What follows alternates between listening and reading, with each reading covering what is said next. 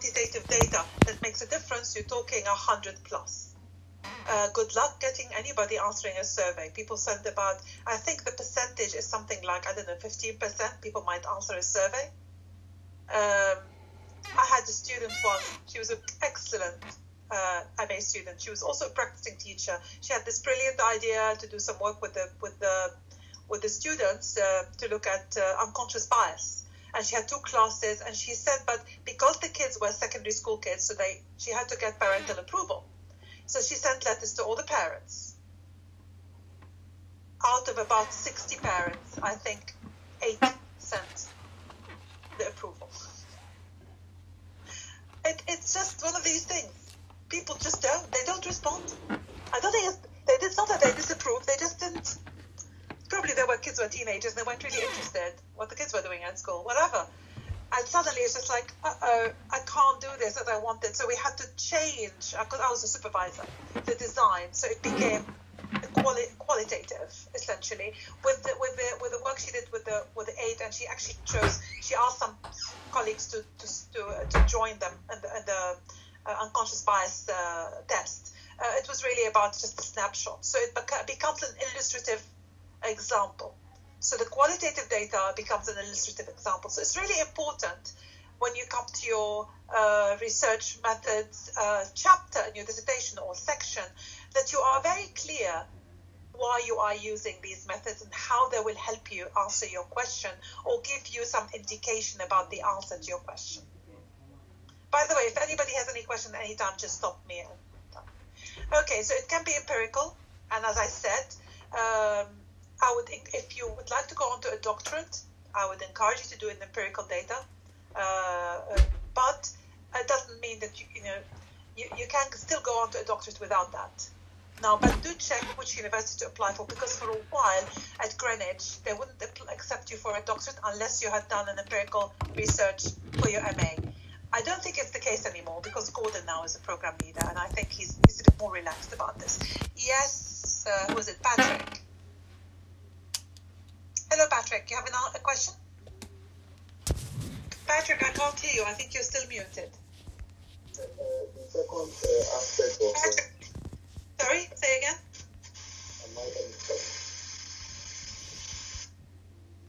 Yes, Patrick. Can you hear me now? I can hear you, yeah. All right.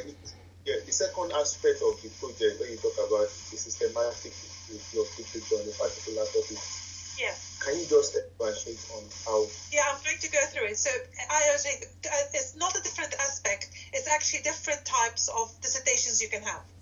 Okay. So to start with, you can have an empirical piece of research, or if you can't get data, if it's difficult for you to gather um, primary data, and it is going to be difficult in lockdown.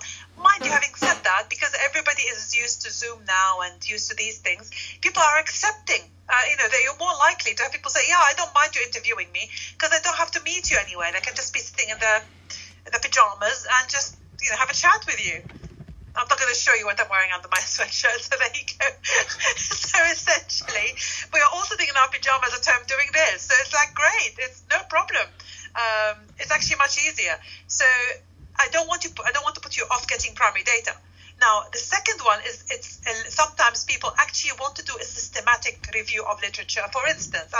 example. So years ago, I had a uh, MA student.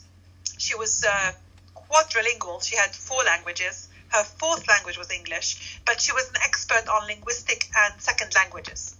And she wanted to do her dissertation on uh, children, uh, bilingual and multilingual children, and the issues they faced.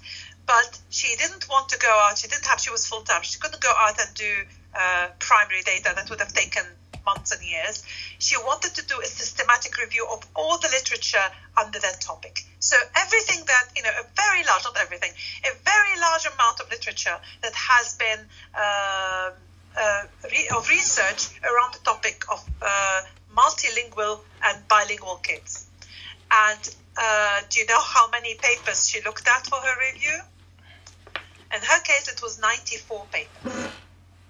She had looked at 120 something, but of the 120, it was 94 she concentrated on. So a systematic review, and uh, quite a few students choose to do a systematic review, is actually exactly what it is. You go through the research systematically, you have some themes, and you, you use published research to look at these different themes and come to some understanding. Now, the way you do it is you don't actually just repeat what's inside the, the, the, the the research, the journal articles, you actually start making connections. You look at one in the light of the other and you weigh them against each other.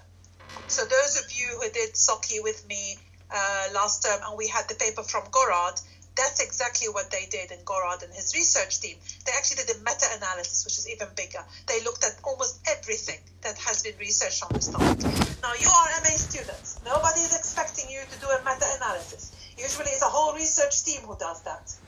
But if you are going to go just for literature, you have to be very, very comprehensive and very clear in the way you set up your themes and the literature you look under the different themes and how you set up your research questions and how you look uh, and you choose literature and you how you approach them in the analysis to answer these questions. Is that okay, Patrick?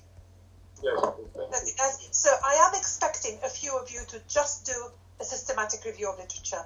I don't expect you to go to 94 journal articles, but I expect you to have quite uh, and, and, and people say, to how many? Well, we're talking at least 35. Let's be honest. You know, that's a third of what that student did, but no less than that, because you really want to have a systematic review of the literature on this. Sorry, now, Rania, what did you say? You said at least how many? 35. Three five. Yeah. Oh, okay. Yeah, that's if you're doing a systematic review of literature. Mind you, even if you do, go back to the number one. Uh, even if you do an empirical piece of research, you have to have a literature review. And that has to be also comprehensive. Now, for that, we're talking 20 or more. Now, I'm giving you a ballpark figure. Sometimes, depending on the topic, you might be doing a philosophical treatise. And you might just want kind of, you know, if you're really into the philosophy of something, you might be really looking at somebody in detail and in depth and doing a philosophical analysis. But, you know, unless you are doing that, and then you have to approach me saying, I'm doing a philosophical analysis, then we'll have to agree. But the supervisor will be able to guide you. Now, I don't have any numbers. I didn't put, I didn't quote these numbers in the handbook because it's a bit like how long is a piece of string. It, is, it depends on the topic. It depends on your research design. It depends on your research questions. All of this, you know, everything you do will depend on your focus. There isn't a one standard fits all. Okay? and your your supervisor is the one to guide you. Your supervisor will be guiding you, and the supervisor will be somebody from my colleagues from the school. They've all been supervising MA students for a long time, so they're real experts. Currently, I don't have a lot of hours, so I might not be able to take a lot of you as, as supervisees, unfortunately, uh, because I'm, I'm I've got I'm a bit full on my timetable right now. But I might be able to take a couple. But also, I am there as your program leader as well as the RIS C1010 uh, module leader, so you can always come to me and you will be talking to me at different times. But I want, once you have a supervisor, you're working with them, I will not come in on the line because I don't want to disturb the relationship between you and your supervisor. And it's a very important relationship. Now, so you can do either. I should have put these in numbers because this, it just looks like uh, they are the same thing. Let's let's go put them in numbers because I think numbers will make them easier. That's much better. Okay, so we said you can have an empirical piece of research, you can have a systematic review. It's or or it's all of this or or a contextual analysis of documentary sources, such as national or institutional policies. So, for instance, somebody might want to do a contextual analysis of the curriculum, let's say. So you use it, it, it, but you still have a literature review. All of your dissertations will have a literature review. There will always be a literature review, okay? And then you can go on to, to other things. Now, a contextual analysis of documentary means, for instance, you want to look at policies and you want to compare policies, let's say, teacher education policies between two different countries. So you'll have your literature review on teacher education, but you'll also have to have your focus first. What is it you're comparing? Are you comparing whether some some uh, you know whether some countries are master's level, some countries are not. Are you comparing funding? Are you comparing what is the what's the content of teacher education? What is your focus? Then you look at literature around that focus. What has what have other people published on this? Then you come to looking at, for instance, you want to look at the policy. So you look, you analyze literally the policy, or you analyze the documents. Let's say you want to look at school policies and you want to do a contextual analysis. So you're going through it in detail. You're actually using the literature as a, a prism or a, a lens to really to really interrogate aspects of this policy. So your literature is always like a lens to interrogate what you're looking at. Whether what you're looking at is secondary data, you know what secondary data is, it's stuff that you get from other people. So it's policy or documents or the curriculum or other people's publication, or whether you're looking at primary data. Oh, cute dog, Annette. Uh, I love it when pets just join us. Uh, my, my cat's just sleeping somewhere. So your literature review is your lens. I remember once having a very good MA student who did brilliant piece of work on how students are using at, at Greenwich. And he's now moved to America because we at, at, the end we used to do um, even before online we used to do supervision on face on FaceTime because he'd moved to the states. And he was looking at how students at the university were using the student services like uh, students union services or other you know like the extracurricular activities. And he wanted to see if they were more likely to use them if they're paying more fees because at the time the fees had gone from 1000 to 3000 to 6000 or whatever before they went to 9000 so he was looking at different years interviewing. Anyway, cut a long story short, really good piece of research. The trouble is, when he came to the analysis, he dropped some of the threads from the literature. So there were some areas he identified as important to look at. When he gathered the data, let's say he had six, seven areas of importance, he only looked at four and forgot about three, or he looked at five and forgot about two. So that kind of just pushed because the connection wasn't there. Uh, so, so anyway, so that's why the literature is really important. The literature is your uh, lens, it's your uh, benchmark, it's what you're comparing things to, it's what you're using to uh, interrogate the data you are gathering. All right, the, the, the findings from other people's literature, from your literature review, is what the framework you are using to interrogate the data. Whether the data is secondary or primary, the framework is your literature review. All right.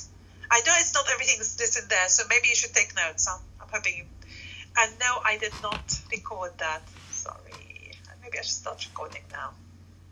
Sorry about that. Mind you, there's it's. No, no, you know what? I'll do, I'll do another Panopto thing and I'll record it for you and I'll, I'll repeat everything I've said now. Or it can be a piece of action research. Do people know what action research is? You should have done. You should know. You've done the session with, with the thing with Jane. Great. So if you are practicing and you want to do an intervention with your students, and then you want to evaluate that intervention, that's an action research. All right?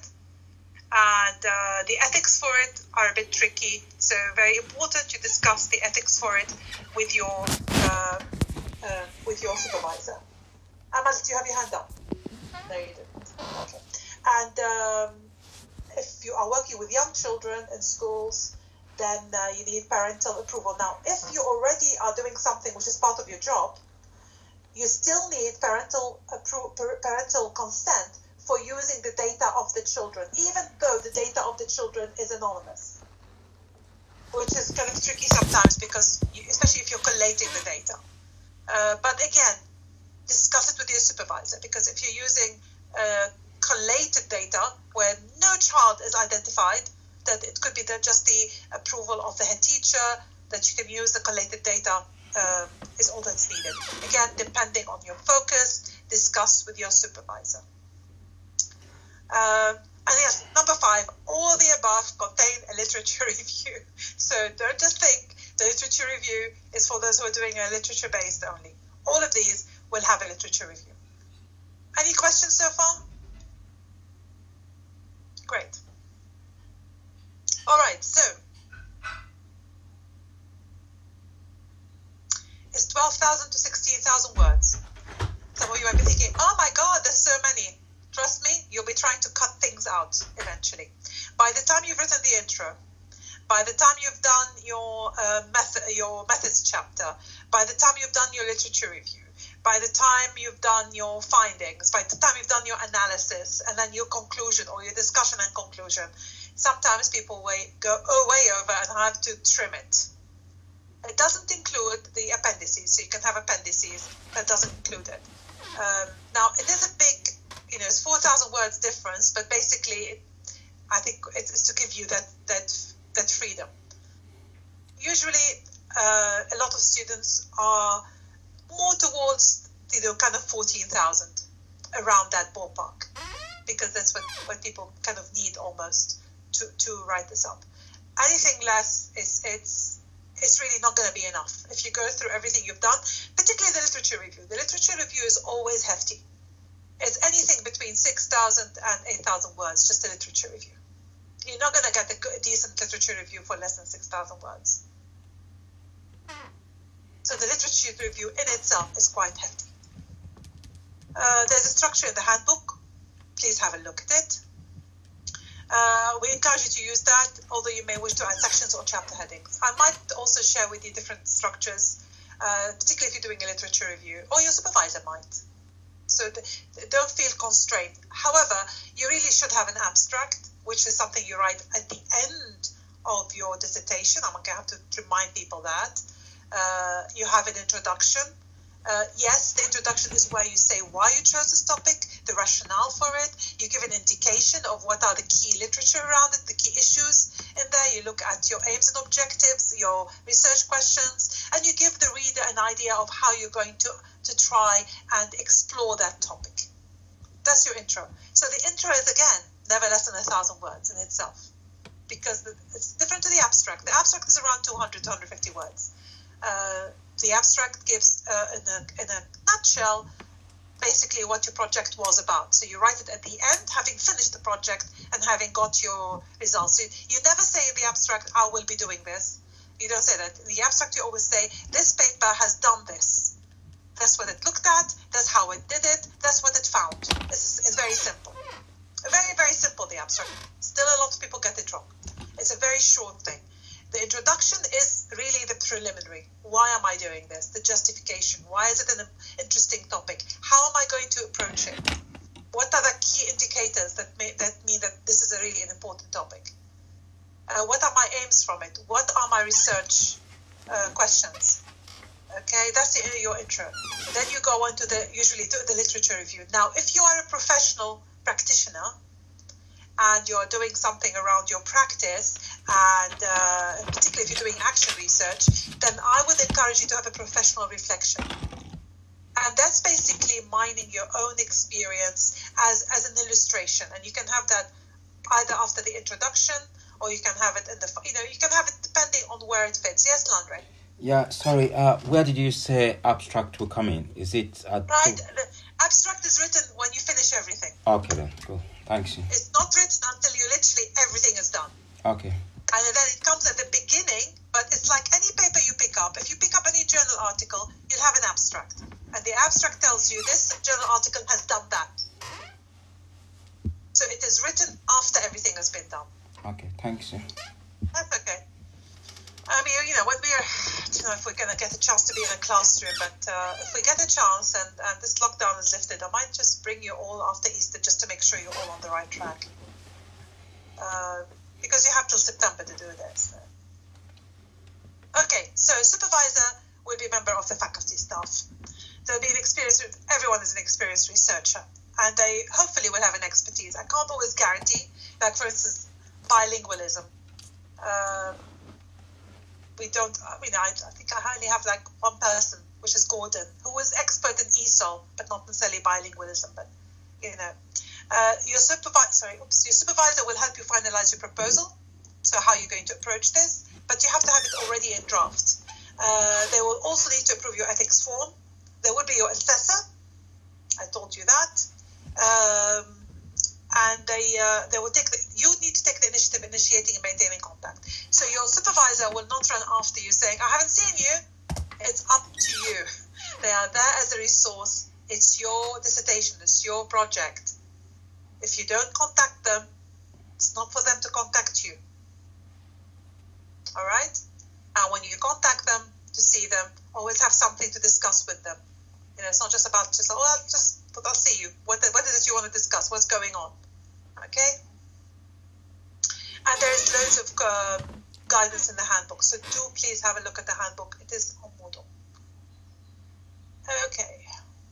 Now, the proposal ethics form. Now, the proposal ethics forms are actually on Moodle. They are at the end of the handbook and they are on Moodle separately. So I'm just going to stop sharing this and show you where they are on Moodle. All right.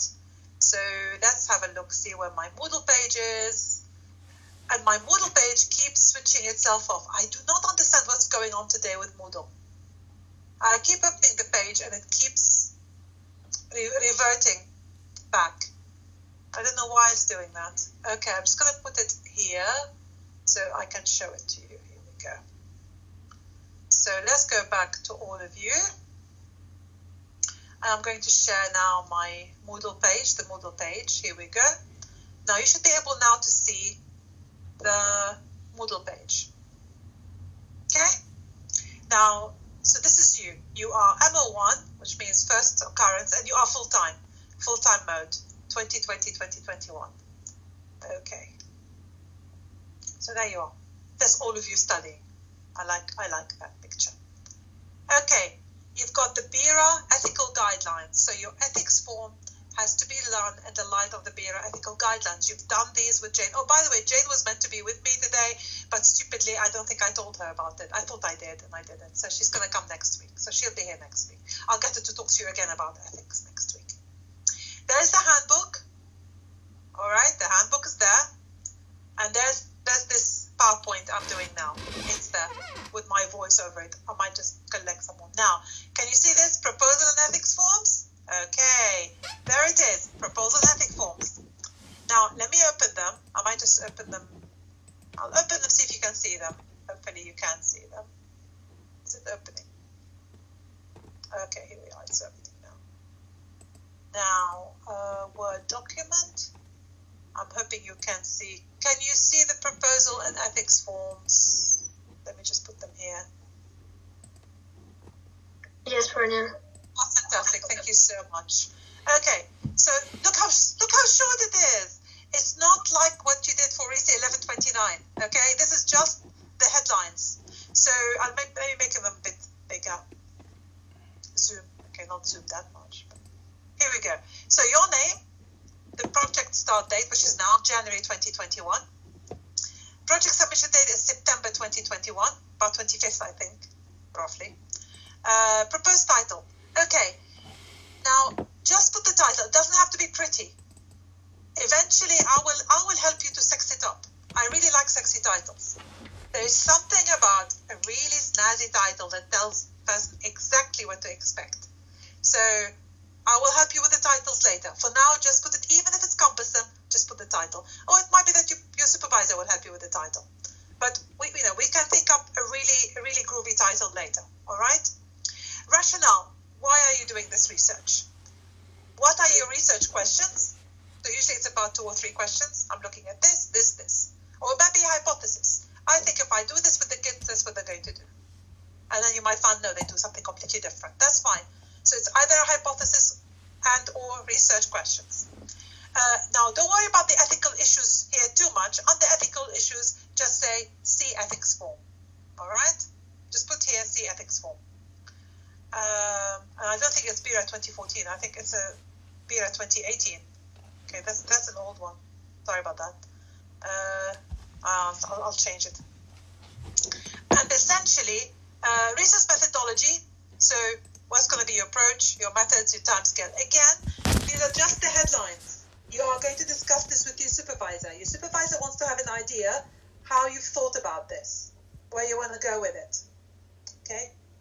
And then indicative literature. So, three to five texts that are key to this research. Have any of you had a go at doing this yet?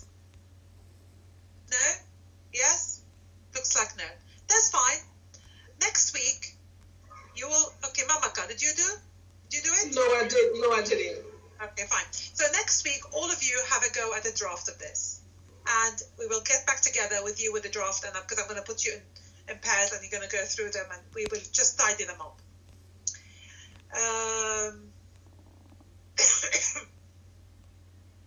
So if you are using, if you work as empirical, which means you are gathering primary data,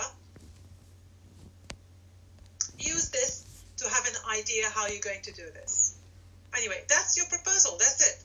Now, this is the key one, the ethics form.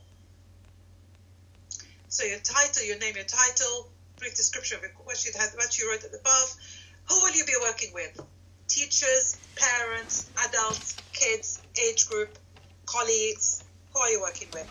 What will you be asking to do? Is it questionnaires? Is it survey? Is it I don't know? Are you observing them? Are they going to take part in a in a, in a, in a test? What are you going to do? Uh, where will it happen? That's clear. Now, what do you consider to be the main risks to the participants? It's the usual thing: anonymity, confidentiality. Um, I'll get Jane next week to do a little bit on that again. Uh, refer to BIPA or BPS. Don't forget the BPS. I think that's an old form. Why am I using this old form? Sorry, I'll have to do, get this off. Okay, I think it's, it's the same. Don't worry about it. It's the same form, but it's a bit slightly. Uh, um, how will you reduce the risk? How will you maintain anonymity? How will you maintain confidentiality? Remember also the uh, GD, GD, GDR, what's called? GDPR, GPDR, the, the data one, the General Data Protection Act.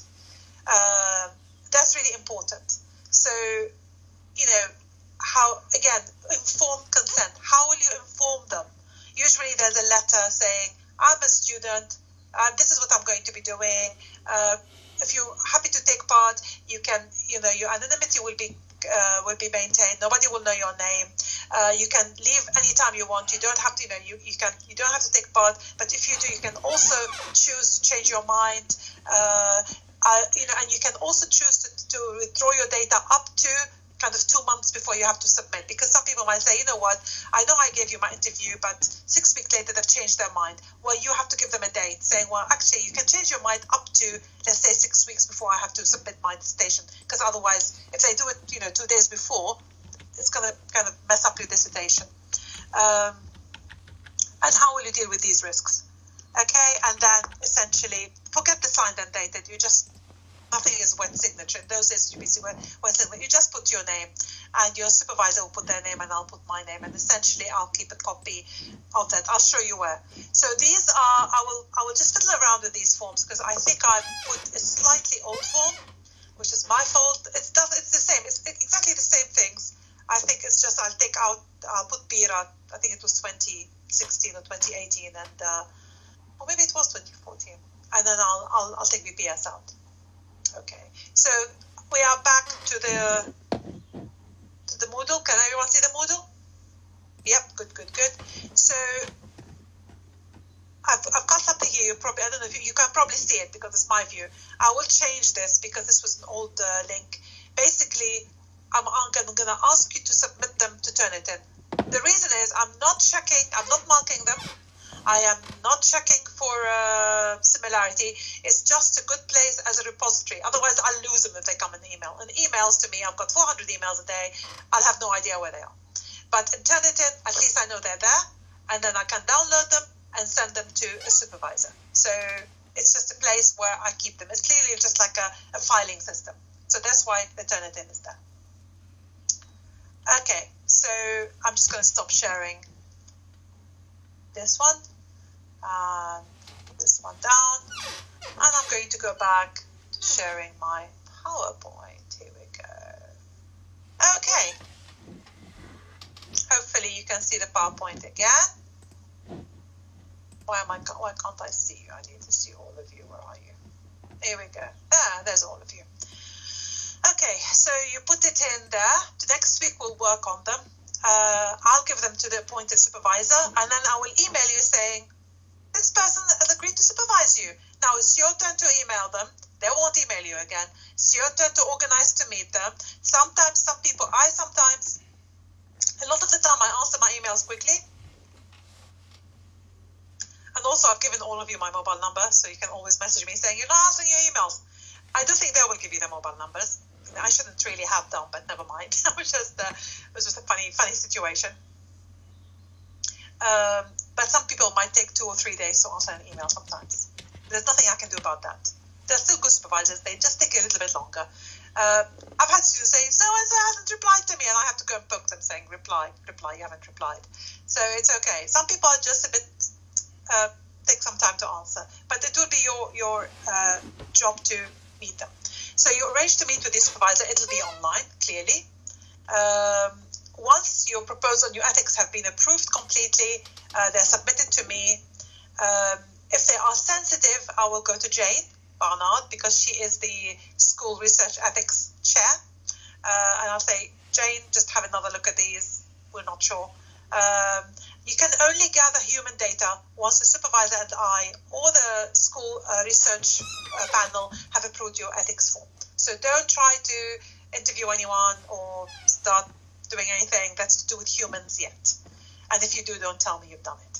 All right? So no human contact. So basically, you can't say boo to a goose unless we tell you you can. Even geese. It's to do with their, you know, confidentiality and all of that. Okay, so that's the proposal ethics form, and I will make sure I've got the most up to date one because I have a feeling this one slightly out of date. All right, so what's next? What is the research proposal? You saw it. It's a very simple form. It really shows what your objectives are, uh, what might be the sources of your primary and secondary data, uh, what might be your research methodology or your research design. What are you trying to find out?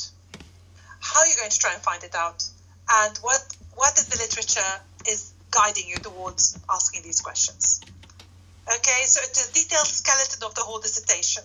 The fine details are added when the literature review is completed and the background research. So essentially, it's as I said, it's just a roadmap. It's it's a it's the way you think you're going to get somewhere, but it will change because your supervisor will give you some input. Okay, I'm going to leave ethics for now. So I will discuss ethics next week. So for now, I'm going to stop sharing. And what I'm going to do is, let me look at the time. Okay, I have some time still. I'm not going to keep you too long. Um, partly because I'm teaching three evenings a week as well as this afternoon. So I'm a bit, my brains are fried. What I want to do is I'm going to put you, how many of you? There's four here, and five, six, seven, eight, nine, ten, eleven, twelve of you. Great. So I'm going to put you in uh, six rooms, I think. I'm hoping you'll all be allocated to rooms. Okay, it says I have 11 people, not 12. Why does it show 12? So if I do five rooms or four rooms, how many be? Okay, two to three per room. That's good. So I'm going to make four breakout rooms, and I'm going to allocate you um, randomly. And essentially, what I want you to do in the rooms is to discuss your um, Amal. Uh, let's see if I can appoint you. Okay, Amal, Amal. Can you? Yeah, I'm you here.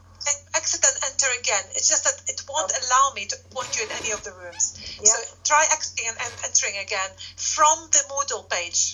Come Okay. from do it from Moodle, please.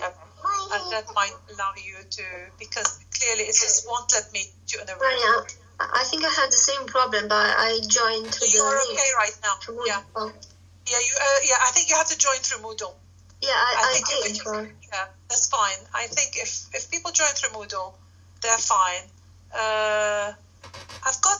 Oh yeah, okay. So I'm just seeing if everybody's here. Good. So what I'm going to do, I'm just waiting for Amal to come back again. So what I want you to do, because it's going to be either two or three of you in, in every room, won't be more than that, is to discuss your idea for your dissertation. Essentially, what's your topic? And not just a broad topic, what's the focus? So try and discuss down to what is the focus you're going to have for your topic. And as I said, there's only going to be three, hopefully, of you in every room. So, okay, Amal is back. Oh, yes, fantastic. I can assign you to room four, which is great. Here we go. So there's actually 12 of you. I'm going to start the room. I'm going to give you 10 minutes. And essentially, you are discussing your topic. So when you come back, I want you to have come up with some kind of title. All right? And you're discussing it with each other. So you're giving each other feedback on whether that title or that topic makes sense. So each two are judging the other person. So you've got, can let me see, let me give you 12 minutes because then it means every person has like four minutes to, to tell the other people what their title is. So we'll come back at 10 past, which gives you all 12 minutes. I'm going to start the rooms now. Here we go.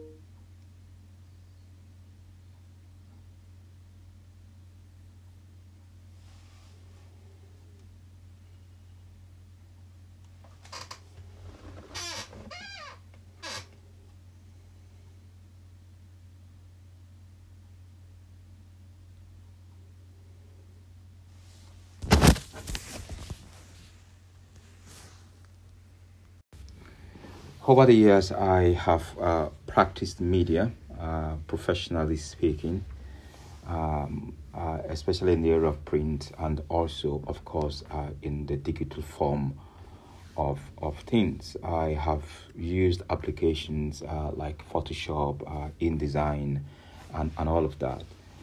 And my presence on social media has also allowed me uh, to reach out to a very wide, you know, spectrum of people. Uh, who these people I call, you know, target audience, um, um, politicians, uh, charities, you know, business people, and all of that. I have been able to do that over the years. And then, of course, I have my presence on uh, uh, platforms like Twitter, uh, like Facebook, like Instagram, I use WhatsApp also, you know, uh, particularly the, the, the DP side of thing where you display uh, your content, you know. And then, of course, I've also uh, you've been able to use LinkedIn and all of that. I've been able to use that, and they've really, really been helpful. Yeah, uh, they've been helpful uh, using them also uh, to comment on social issues, political issues, cultural issues, sometimes religious uh, issues. So I, have done that really uh, over the years. Uh, but that said, uh, I think uh, last year as, and this year with uh, the, the election that took place in America, and then all the, the issues that, that came with it, especially with, with Twitter, you know, banning Trump, Facebook banning Trump, I think there are limitations also, I think, to these things. Uh, because if you look at that, some people comment that uh, it was an infringement on uh, Trump's uh, freedom of speech. And my take, however, is, is this that uh, freedom of speech uh, comes also with being responsible with what we say and how we say what we say, you know. So the fear really is, is going forward is uh, if one is not careful, um, uh, social media, um, platform like Twitter, Facebook, people commenting stuff can also create problem, you know, in the world, uh, problem in the nations of the world. As a matter of fact, you have some countries who are very wary of, you know, social media because they feel that can have actually affect the way government, you know, is run.